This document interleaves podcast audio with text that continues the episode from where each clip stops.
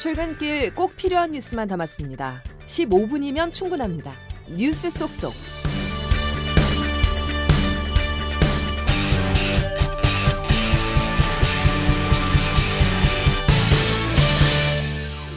여러분 안녕하십니까? 10월 5일 목요일 CBS 아침 뉴스 김은영입니다. 2022 항저우 아시안 게임에서 우리 축구 대표팀이 결승에 진출해 3회 연속 우승에 도전합니다. 세계 최강 양궁은 혼성전 금 은메달을 수확했고 높이뛰기 우상혁은 2회 연속 은빛 점프를 펼쳤습니다. 항저우에서 임종률 기자가 전합니다. 황선홍 감독이 이끄는 축구대표팀은 난적 우즈베키스탄과 4강전에서 2대1 승리를 거뒀습니다. 정우영이 전반에만 두 골을 몰아치며 승리의 1등 공신이 됐습니다. 3회 연속 결승에 진출한 대표팀은 숙적 일본을 상대로 역시 3회 연속 금메달에 도전합니다. 후반 14분 교체에 투입된 이강인도 마지막 결승전 의지를 다졌습니다. 지금 당장 컨디션보다는 팀 승리가 제일 중요하기 때문에 최선을 다해서 준비를 해서 꼭 좋은 결과가 있을 수 있도록 노력하겠습니다. 양궁에서는 혼성 단체전에서 모두 메달이 나왔습니다.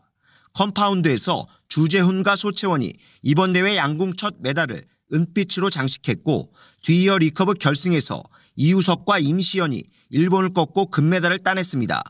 이우석은 막내 임시현을 이끌며 5년 전 자카르타 팔렘방 대회 은메달만 두 개를 따낸 아쉬움을 씻었습니다. 임시현 선수 초점이 어디 있는지 모르겠는 거예요.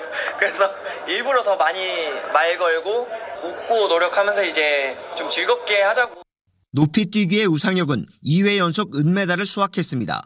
결선에서 2m 33을 뛰어 세계 최강 바르심에 불과 2cm 차로 2위에 올랐습니다. 항저우에서 CBS 뉴스 임종률입니다. 2030년 100주년을 맞는 FIFA 월드컵이 아프리카와 유럽, 남미 세 개 대륙에서 열립니다. FIFA는 2030 월드컵 공동 개최국으로 모로코와 스페인, 포르투갈을 선정했다고 밝혔습니다. 월드컵 100주년을 기념하기 위해 개막전 등 일부 경기는 우루과이와 아르헨티나, 파라과이에서 진행할 예정입니다. 일본 도쿄전력이 오늘 후쿠시마 오염수 2차 해양 방류를 개시합니다. 양승진 기자의 보도입니다. 일본 도쿄전력이 후쿠시마 제1원전 오염수의 2차 방류를 위한 준비를 마치고 오늘 오전 10시 반 방류를 시작할 것이라고 밝혔습니다. 2차 방류는 1차 때와 마찬가지로 17일 동안 7,800톤 가량의 오염수를 바다로 흘려보냅니다. 도쿄전력은 방류 예정인 오염수 1톤을 바닷물 1,200톤과 섞은 뒤 방사성 물질인 3종 수소 농도를 측정한 결과 기준치를 밑돌았다고 설명했습니다. 또 외신 대상 회견에서 희석 설비 일부 도장이 부푼 것을 확인했지만 기능들은 유지되고 있다며 2차 방류에 문제가 없다고 강조했습니다. 일본 정부는 오염수 방류가 바다 등 주변 환경에 영향을 미치지 않는다는 입장을 고수하고 있습니다. 하지만 방류를 반대하는 주변국과의 마찰은 계속되고 있습니다. 중국에 이어 러시아도 일본산 수산물 수입 금지를 검토하기 시작했습니다. CBS 뉴스 양승일입니다. 미국의 긴축이 장기간 이어질 것이라는 우려가 국내 금융시장을 덮쳤습니다. 코스피의 경우 2% 넘게 떨어지며 하루 만에 45조 원이 증발했고 원화 가치도 급락했습니다. 조태임 기자가 보도합니다. 엿새간의 연휴 뒤 개장한 국내 주식시장. 시작과 동시에 외국인과 기관이 국내 주식을 무섭게 내다 팔면서 코스피는 2% 넘게 하락해 2,400선을 겨우 지켜냈습니다. 추석 연휴 동안의 악재가 일제히 반영된 결과입니다. 원달러 환율은 급등하면서 달러당 1,363.5원으로 11개월 만에 최고치를 찍었습니다. 국내 금융시장이 요동친 건 미 국채 금리가 2007년 8월 이후 최고치를 기록하는 등 크게 치솟은 영향 때문입니다. 미 국채 금리는 시장 금리를 가늠할 수 있는 선행 지표로 향후 미국의 금리 인상이 지속될 수 있다는 걸 뜻하기도 합니다. 여기에 더해 미국 노동부가 발표한 구인 이직 보고서에서 8월 민간 기업 구인 건수가 전망치보다 크게 늘면서 미 연준이 금리를 더 올릴 수 있다는 전망이 힘을 받고 있습니다. 고금리 고물가가 장기화할 수 있다는 우려에 국내 금융시장은 그야말로 빨간불이 켜진 상황. 특히 가계부채 비율이 높은 우리에게 고금리 장기화는 시한폭탄이 될 수 있는데 경기 침체까지 이어지면서 금융당국의 딜레마도 깊어질 것으로 보입니다. CBS 뉴스 조태임입니다. 전날 미국 노동부가 발표한 것과 달리 민간이 발표한 고용 지표는 낮게 나오면서 뉴욕 증시는 소폭 반등했습니다. 다만 경기 침체 불안은 여전해 국제 유가는 5%대 급락했습니다. 김태헌 기자가 보도합니다. 간밤 뉴욕 증시는 3대 지수 모두 1% 안팎으로 반등했습니다. 어제 발표된 미국의 지난달 민간 기업 고용 수치가 시장 예상을 크게 밑돌았습니다. 이는 하루 전날 미국 노동부가 발표한 민간 구직 이직 보고서와 상반된 결과입니다. 예상보다 낮은 고용 지표로 4.8%까지 폭등했던 10년 만기 미국 국채 금리가 소폭 하락하면서 주식 시장도 영향을 받은 겁니다. 다만 금융시장에선 고금리 장기화에 따른 경기 침체 우려가 여전히 큰 상황입니다. 국제유가는 5%대 하락폭을 보이며 지난 8월 말 이후 최저 수준을 보였습니다. 경기 둔화로 원유 수요가 덩달아 감소할 것이란 기대가 커지면서 유가를 급격히 끌어내린 겁니다. 뉴욕 상업거래소에서 11월 인도분 서부 텍사스산 원유의 선물 가격 종가는 배럴당 84.22달러로 전거래일 대비 5.6% 하락했고 런던 IC 선물 거래소의 11월 인도분 브렌트유 선물도 배럴당 85.81달러로 마감했습니다. 유가 급락에 사우디아라비아가 연말까지 감산을 지속할 계획을 발표했지만 원유 시장 하락세에 별다른 추가 영향은 없었습니다. CBS 뉴스 김태환입니다. 사흘 전 축구대표팀이 8강전을 치를 때 포털 사이트 다음에서 중국을 응원하는 숫자가 압도적으로 많자 조작 논란이 일었는데요. 카카오는 해외 IP에서 매크로가 활용된 것으로 파악했습니다. 홍영선 기자입니다. 한국과 중국의 아시안게임 남자축구 8강전 경기가 열린 지난 1일 국내 포털 사이트인 다음에 중국팀 응원 비율이 전체 91%에 달하는 걸로 나타났습니다. 정부 여당은 여론 조작 의혹을 제기했고 카카오는 입장 자료를 내고 자체 분석한 결과를 내놨습니다. 클릭 응원에 참여한 것으로 확인된 IP의 총 클릭 응원 수 가운데 약 87%가 해외 IP였다는 겁니다. 이 해외 IP를 분석해 보니 두 개의 IP가 해외 IP 클릭의 거의 대부분을 차지했습니다. 두 개 IP 클릭 비중은 네덜란드가 약 80%, 일본이 20% 정도였습니다. 카카오는 이용자가 적은 심야 시간대 두 개의 IP가 매크로 프로그램을 활용해 만들어낸 이례적 현상이라고 밝혔습니다. 이에 서비스 취지를 훼손한 중대한 업무방해 혐의로 보고 경찰에 수사를 의뢰한다는 방침입니다. CBS 뉴스 홍영선입니다. 이에 대해 정부와 여당은 전방위 포털 때리기에 나섰습니다. 야당은 포털 검열이라고 비판했습니다. 이어서 최인수 기자입니다. 국민의힘은 포털 다음이 여론조작의 숙주 역할을 하고 있다고 규정했습니다. 댓글의 국적 표기 법안을 이번 정기국회에서 반드시 통과시키겠다고 밝혔습니다. 국민의힘 박성중 의원입니다. 댓글을 조작한 드루킹처럼 여론을 조작하는 데 쓰이는 교묘한 도구들입니다. 선거를 앞두고 이런 조작 행위가 드러났다는 것은 절대 정부도 발빠르게 나섰습니다. 한덕수 국무총리는 국무회의에서 여론 왜곡 조작 방지 TF 구성을 지시했습니다. 이에 대해 야당은 총선을 염두에 둔 포털 검열과 통제라고 비판했습니다.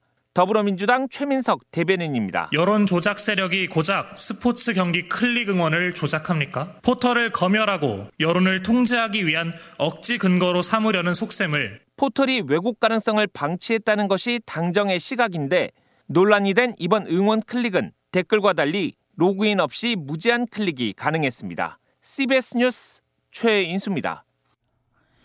여야가 문체부와 여가부 장관 후보자 인사청문회와 대법원장 임명 동의안 표결을 앞두고 줄다리기를 이어가고 있습니다. 칼자루는 야당이 쥐고 있는데 그만큼 거야 책임론에 대한 부담도 함께 있는 모양새입니다. 보도에 허지원 기자입니다. 여야는 오늘 김행 여가부 장관 후보자와 유인촌 문체부 장관 후보자에 대한 인사청문회에서 후보자들을 둘러싼 의혹을 두고 거센 공박을 예고하고 있습니다. 김 후보자는 김건희 여사와의 친분설과 주식 파킹 논란 등이 제기됐고 유 후보자는 이명박 정부 시절 문화예술인 블랙리스트 의혹으로 곤욕을 치른 바 있습니다. 특히 김 후보자 인사청문회는 표류할 뻔하다가 가까스로 봉합됐습니다. 국민의힘 전주의 원내 대변인입니다. 어, 단독으로 그렇게 어, 청문회 날짜를 정해버렸습니다. 국민의힘을 무시하는 그런 처사이기 때문에 어, 권인숙 위원장이 사과를 요구하는 것이죠. 이어지는 내일 본회의에선 이균용 대법원장 후보자 임명동의안 표결이 예정돼 있습니다. 국민의힘은 큰 흠결을 찾지 못했다는 입장이지만 민주당은 부적격 판정을 내리면서도 당론 부결 결정은 미뤘습니다. 결정권을 쥔 민주당 내에선 사법부 수장 공백에 대한 책임을 뒤집었을까 우려의 판단도 작용한 것으로 보입니다. 한편 국회 밖에선 내일부터 서울 강서구청장 보궐선거 사전투표가 시작돼 민주당 이재명 대표도 당무에 복귀할 가능성이 나오는 등 여야가 선거 총력전에 돌입할 것으로 보입니다. CBS 뉴스 허지원입니다. 이균용 대법원장 후보자에 대한 국회 임명동의 여부가 불투명해지자 법원 행정처는 사법부 수장 공백 사태에 대한 우려를 공개적으로 밝혔습니다. 김승모 기자입니다. 더불어민주당은 어제 의원총회에서 이균용 후보자 임명 동의안 당론을 내일 정하기로 했습니다. 결론을 이틀 미루긴 했지만 내부 분위기는 사실상 부결로 가닥이 잡혔습니다. 윤영덕 민주당 원내대변인 설명입니다. 자격도 없고 자질도 부족하고 도덕적으로 문제가 있는 사람을 국회에 임명 동의 요청을 한 윤석열 정부의 그 책임이 있다. 법원행정처는 59쪽 분량의 설명 자료까지 배포하며 민주당 국회의원 설득에 나섰습니다. 청문회 과정에서 제기된 의혹을 해명하는 동시에 각종 판결을 소개하고 나아가 대법원장 공백에 따른 우려까지 자세히 담았습니다. 대법원장 공석 사태가 길어질 경우 전원합의체 심리를 비롯해 상고심 처리 지연, 대법관 임명 제청을 비롯한 법관 인사까지 문제가 이어질 수 있다는 취지입니다. 권한 대행을 맡고 있는 안철상 대법관과 민유숙 대법관은 내년 1월 퇴임 예정인데 후임 인선 작업도 멈춘 상태입니다. 법원 내부에서도 권한 대행의 권한은 제한적이어서 업무 수행 차질을 우려하는 목소리가 나옵니다. CBS 뉴스 김승모입니다. 무차별 흉기 난동 사건으로 경찰이 벌여왔던 특별 치안 활동이 오늘부로 사실상 종료됩니다. 74만여 경력을 동원해 순찰했더니 예상치 못한 뜻밖의 성과도 거뒀다고 합니다. 김구현 기자가 단독 보도합니다. 수도권에서 흉기 난동이 연이어 발생하자 윤익은 경찰청장이 지난 8월 4일부터 특별 치안 활동을 선포했습니다. 이상한 각오로 흉악범죄에 대응하기 위한 특별 치안 활동을 선포합니다. 지역 경찰은 물론 기동대와 경찰 특공대, 심지어 내근자까지 모두 치안 활동에 동원돼 전국 14만 5천여 개 장소에 74만 5천여 명의 경찰관들을 배치했습니다. 약 40일간의 활동 끝에 흉기 이용 범죄 540건을 검거했고 고위험 정신질환자 1919명도 응급 입원시켰습니다. 온라인에 급속도로 퍼졌던 살인 예고글 게시자 273명도 체포됐습니다. 이 기간 사기나 횡령 등으로 지명 수배된 1335명도 체포됐습니다. 덕분에 수배자 검거율은 지난해 같은 기간 대비 약 50% 급증했습니다.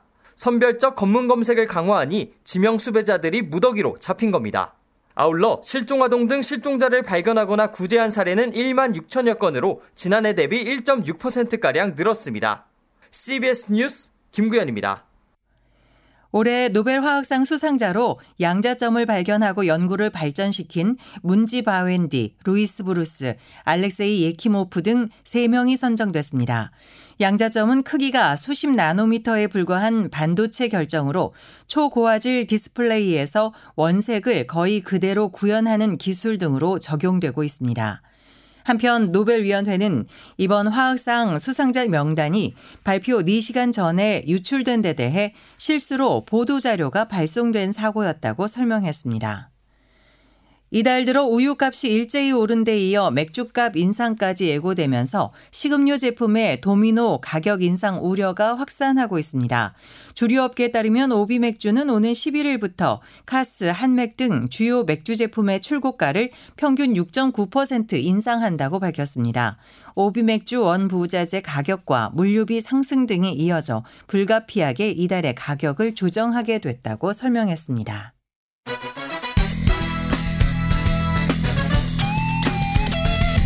핵심만 담다. Save your time. 이어서 날씨를 이수경 기상전문 리포터가 전해드립니다. 네, 북서쪽에서 찬 공기가 유입되면서 오늘 아침 올가을 들어 가장 쌀쌀한 날씨를 보이는 곳이 많습니다. 아침 기온은 중부지방을 중심으로 어제보다 2도에서 5도가량 떨어지면서 파주와 춘천은 6도 안팎, 서울은 현재 10도 정도인데요. 바람이 강하게 불면서 체감 온도는 더 낮은 모습입니다. 서해안을 중심으로는 강풍특보도 내려진 가운데 오늘 종일 바람이 강하게 불겠고 일부 내륙에는 서리가 내리고 산간 지역에는 첫 얼음이 여는 곳도 있겠습니다. 오늘 낮 기온 어제보다 떨어지겠고 일교차는 크겠습니다. 서울과 원주, 대전이 19도, 전주와 광주 20도, 강릉과 대구는 21도까지 예상됩니다. 내일도 오늘만큼 쌀쌀한 날씨가 이어지는 가운데 당분간 낮과 밤의 기온차는 10도에서 15도 사이로 크겠는데요. 기온 변화가 잦은 만큼 건강 관리에 유의를 하셔야겠습니다. 한글날 연휴로 이어지는 토요일 밤과 휴일 오전 사이에 강원 동해안 과 전남 남해안, 제주도에는 한때 비가 오는 곳이 있겠습니다.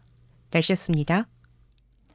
CBS 아침 뉴스를 모두 마칩니다. 함께 해주신 여러분, 감사합니다.